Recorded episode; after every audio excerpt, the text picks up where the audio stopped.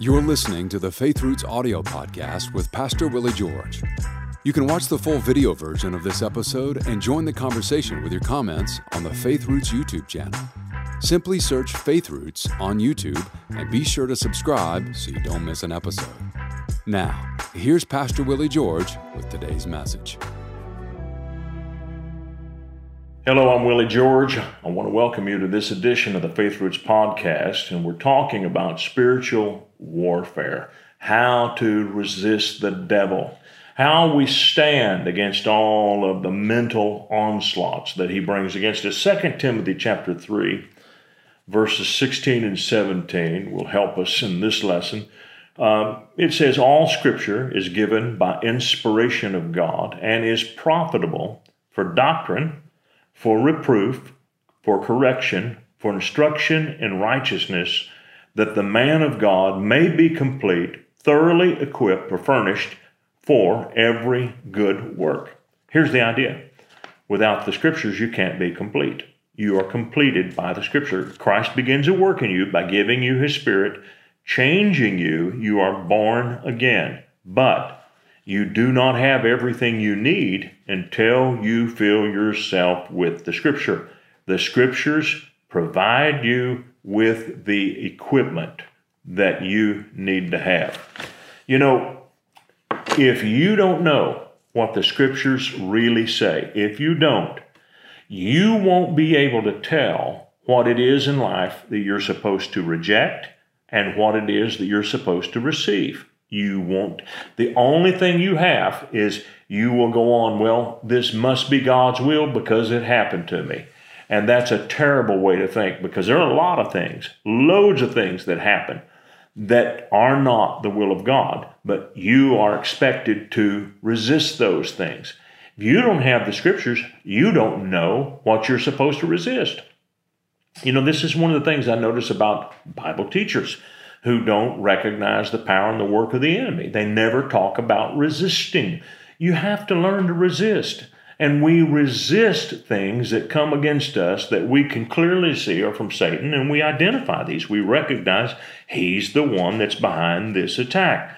So, how do we do this? Well, the scripture gives us four very clear powers from the Word of God. First of all, the scripture gives us doctrine. Now, what is doctrine? A lot of people think, oh, doctrine, that's a bad word. No, it's not. It's a wonderful word. It's a word that scripture uses of itself a lot. What is doctrine? Doctrine is this simply, what is it that God has done for us? Now, when you think about doctrine in those terms, it totally changes the way you see doctrine. What is it that God has done for me? Well, God has given me eternal life through Jesus Christ. That's a doctrine that God has changed my spirit, that I'm born again by believing on Christ. Yes, that's a doctrine that Jesus Christ was born of a virgin. That's something that God gave to us. The virgin birth was a gift to humanity. The resurrection of Jesus Christ from the dead, that's a gift to humanity. Those are doctrines, but they're also gifts that God gave to us because our faith is built on those things and the things that our faith is built on are the things that give us power. So the Word of God is profitable for doctrine. Secondly, it is profitable for reproof. Now, here's what reproof is reproof is what others did that brought harm to themselves and others. And in the Bible, I, I see how King Saul, for instance, made a number of dreadful mistakes brought harm to himself, brought harm to others. I see how that when David sinned with Bathsheba, he brought harm to himself and he brought harm to others. I, I see that Judas uh, betrayed the Lord. He brought harm to himself, harm to others. He lost for that. So uh, basically, reproof is the ability to learn from someone else's mistakes. And that's what the Bible does. It gives you the stories, not only of the people who obeyed God, but it will tell you the truth about people who didn't obey God. And this is one of the things that we know about the scripture. This is how we know it is inspired because it is honest about its heroes. And even when it presents the heroes, it tells us about their shortcomings. The only one who is not in that category is Christ because he didn't have a shortcoming. But that's what we see. So that's what reproof is. The Word of God is profitable for reproof. The Word of God is profitable for correction. Now, correction is similar to reproof. It has a negative connotation to it, it's not pleasant. But correction is what we are doing wrong. It's when the Holy Spirit works on us through the scriptures to show us where we're making mistakes. That's what correction would be. He uses your own conscience to help you with that. Uh, so we can benefit from correction. And, and one of the things I think is very important as a believer is you maintain a sensitive spirit, that you have an openness and a willingness to admit that you've blown it, that you're willing to repent quickly if you have to. And that's what correction is. Number four, instruction in righteousness.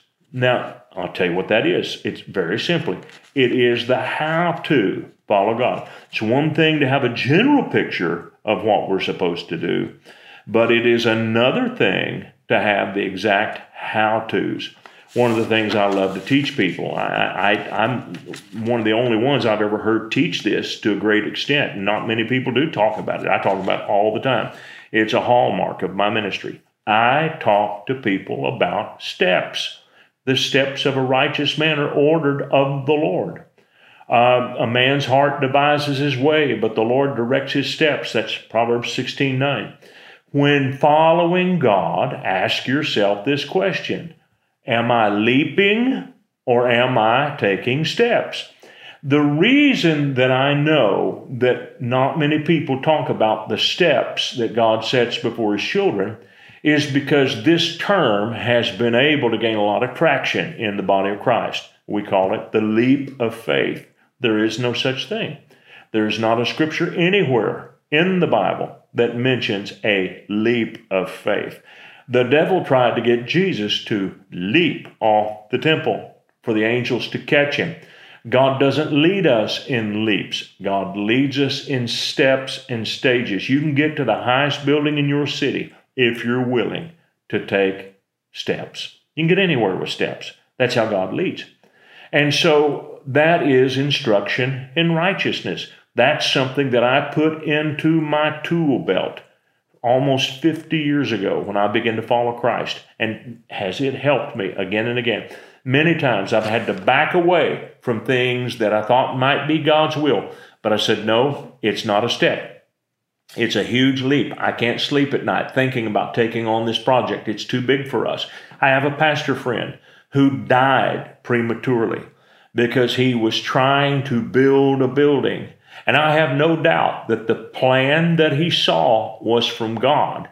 But what wasn't from God is that he was to do it all at once.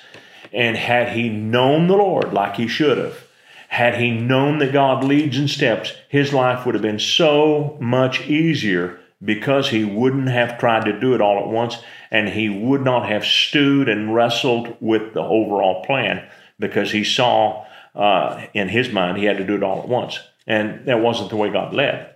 He had no instruction in righteousness. Instruction in righteousness is part of your equipment.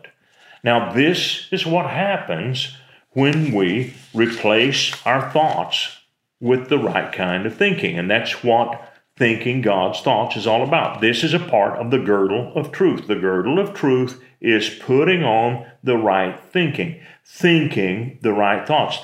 Listen to me. The girdle of truth is not just you saying, I am putting on the girdle of truth now. That's, that's not it. The girdle of truth is what happens when you begin to think the principles of God's word for your day to day living. It is God's system of replacement thoughts, and all of us need replacement thoughts. Now, listen to Isaiah 55, and here we go. Some of the most important words in the scriptures. All right, verse 8. For my thoughts are not your thoughts. Here's God telling us I don't care how much you think of yourself, you don't think like me. That's what God's saying. God is saying, None of you think like me. For my thoughts are not your thoughts, nor are your ways my ways, says the Lord. Now pay attention to this one, verse 9. For as the heavens are higher than the earth, so are my ways higher than your ways, and my thoughts than your thoughts. Now, I heard a guy one time saying, Well, I didn't understand it, but God killed my little girl. He took her home to heaven to be with him. He took her early when she was just a little bitty girl. He took her. And that, that's God, God's thoughts are above my thoughts. They're higher than my ways. Listen to me. I don't believe that for a minute. I think it was the devil who killed that little girl, not God. Thank God he could comfort you when the whole thing was over with. But listen to me, I wouldn't kill your little girl. And God's thoughts are higher than my thoughts. They're all that my thoughts are, and they're more besides. And see, a lot of people think that God's saying this like, my thoughts are opposite from your thoughts. Yours are up here, mine are down here. That isn't what God said. God says, my thoughts are everything yours are, but then they go far above your thoughts as well. And that's how you learn to shut out those negative thoughts. You ask yourself, is I wouldn't do this. I, I wouldn't do this and bring this. Neither would my father. And when you begin to think with the replacement thoughts, and that's why God gave us His Word.